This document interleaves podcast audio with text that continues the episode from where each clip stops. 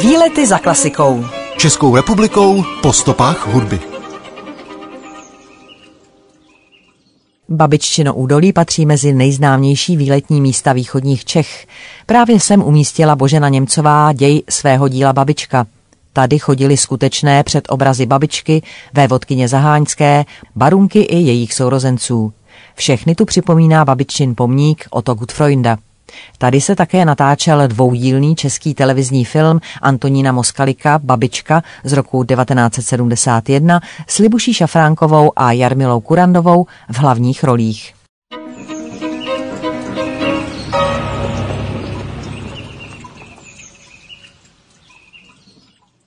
Autorem scénáře k Moskalikově televiznímu filmu Babička podle knihy Boženy Němcové byl František Pavlíček.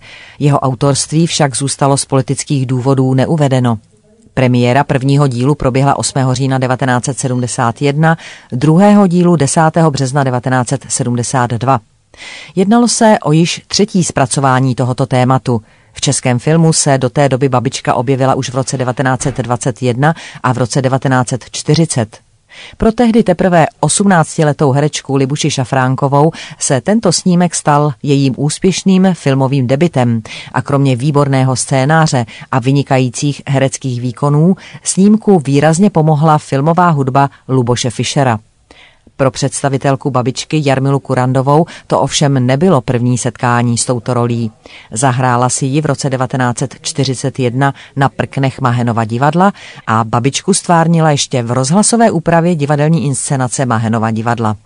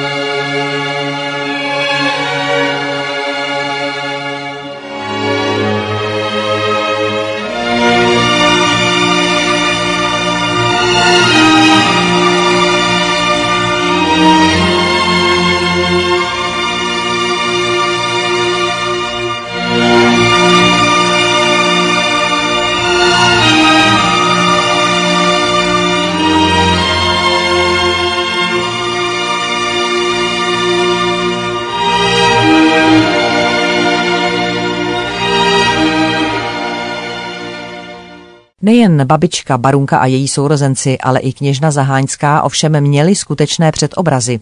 Knižní a filmová komtesa Hortenzie se ve skutečnosti jmenovala Emilie von Gerschau a byla jednou ze tří sester schovanek kněžny Kateřiny Zaháňské. Zejména v 19. století, kdy se do matrik zapisovalo pečlivěji a také se více zápisů sfalšovalo, se takto vychovávaly nemanželské děti ze šlechtických rodů. Němcová v knize vkusně propojila její postavu s tragickým příběhem její mladší sestry Emílie, protože to byla právě ona, která byla zamilovaná do onoho malíře, za něhož se i provdala, ale po dvou šťastných letech ve Florencii zemřela. Zůstal po ní roční synek a zarmoucený manžel. Skutečná Klára Hortenzie se ve skutečnosti dožila požehnaného věku 90 let. Před obrazem bláznivé Viktorky byla chudá dívka Viktorie Terezie Židová, která vypomáhala se svou starší sestrou na okolních statcích. Skutečně se v mládí zamilovala do švarného vojáka, který její city neopětoval. A též byla skutečně těhotná, nicméně s největší pravděpodobností nikoliv s vojákem, ale čeledínem či sedlákem, u kterého sloužila. Novorozence pohodila v rokli, nikoliv utopila, jak je to psáno v knize. Byla zatčena, ale po pár týdnech pro pomatení rozumu propuštěna.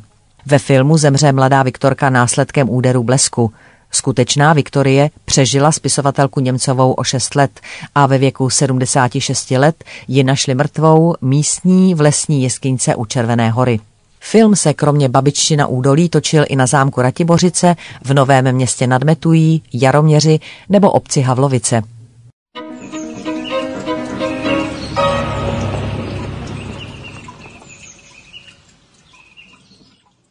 Krajinu, táhnoucí se od České skalice podél řeky Úpy ze severu, nazval babičtěným údolím poprvé roku 1878 smiřický lékař a spisovatel Otakar Jedlička. V červenci roku 1952 vyhlásilo Ministerstvo školství, věd a umění Ratibořice s údolím za státní krajinou a národní rezervaci. Později byla příroda Babičtina údolí zahrnuta do chráněného území a dnes je jeho jižní část od České skalice až ke Slatinskému mlínu národní přírodní památkou. První písemná zmínka o panském sídle a vsi Ratibořice s majitelem rytířem Vaňkem ze Žampachu je z roku 1388. Od roku 1464 patřili Ratibořice k panství Riesenburg. Dále roku 1582 kupuje Ratibořice a Riesenburg rod Smiřických ze Smiřic, kteří tak rozšířili své náchodské panství. Po bitvě na Bílé hoře bylo panství připsáno jako konfiskát generálovi Adamovi Erdmanu Trčkoji. Od roku 1634 se stal vlastníkem císařský generál Octavián Piccolomini. V letech 1702 až 7 byl v Ratibořicích vystavěn jednopatrový barokní zámeček v italském stylu s kaplí, novou zahradou s ochranou vysokou zdí a zahradním domkem. V roce 1792 koupil panství Petr Biron, vévoda Kuronský a Zaháňský a po jeho smrti ho v roce 1800 zdědila dcera Kateřina Vilemína, vévodkyně Zaháňská a princezna Kuronská. Nechala přestavět většinu staveb v Ratibořickém údolí, zřídit jezírko, na louce před zámkem anglický park, který volně přechází do lučního porostu, lovecký pavilon a palmový skleník a kousek od mlína postavit kuchyňskou zahradu. V roce 1842 koupil náchodské panství Karel Octavio z Lipe Birsterfeldu a v témže roce jej zas prodal Jiřímu Velému ze Schaumburg-Lippe. V té době byl zámek upraven, jak ho známe dnes. V roce 1945 byl zámek zestátněn. V současnosti jsou v zámku k vidění salony z období klasicismu, empíru a Biedermajeru. Jedná se o obytné prostory kněžny Zaháňské, v nichž jsou schromážděny i malířské práce z období 16. až 19. století a bohaté sbírky evropského porcelánu a skla.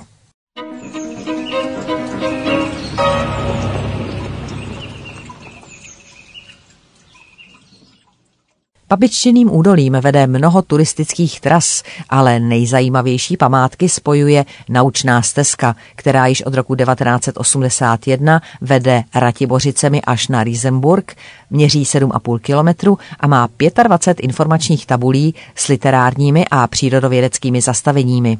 Na začátku babičtina údolí stojí známé pískovcové sousoší babičky a dětí. Autorem díla je akademický sochař Otto Gutfreund a autorem architektonického řešení je akademický architekt Pavel Janák. Pomník se sochami v nadživotní velikosti měl být původně umístěn uprostřed louky a postavy měly budit dojem, že se navracejí ze zámku na staré bělidlo. Pozdvižené hlavy dětí pak měly jakoby vyhlížet první hvězdy. Tehdejší majitel louky však nesouhlasil, protože by mu lidé pošlapali trávu na louce – proto byla socha umístěna hned u cesty. V babiččině údolí pak stojí i staré bělidlo, dřevěná roubená chalupa krytá šindelem, která byla po roce 1945 vybavena dobovým lidovým nábytkem a zařízením ze sbírek Muzea Boženy Němcové v České Skalici, v níž sice rodiče Boženy Němcové Panklovi nikdy nebydleli, ale spisovatelka tu prožila léto se svými dětmi. Nechybí zde ani Viktorčin splav, už z kamene a betonu. Opodál stojí mlín, jednopatrová kamenná budova s mlínicí, pekárnou a obnoveným mlínským kolem.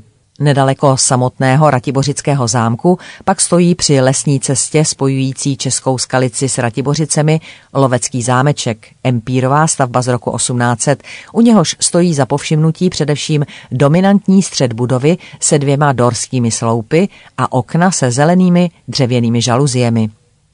Proti proudu řeky necelé 3 kilometry severně od Ratibořického zámku a zhruba 400 metrů od kryté dřevěné lávky před stoupáním ke zřícenině hradu Riesenburka se pak na levém břehu Úpy nachází lokalita nazývaná Prameny Haničky.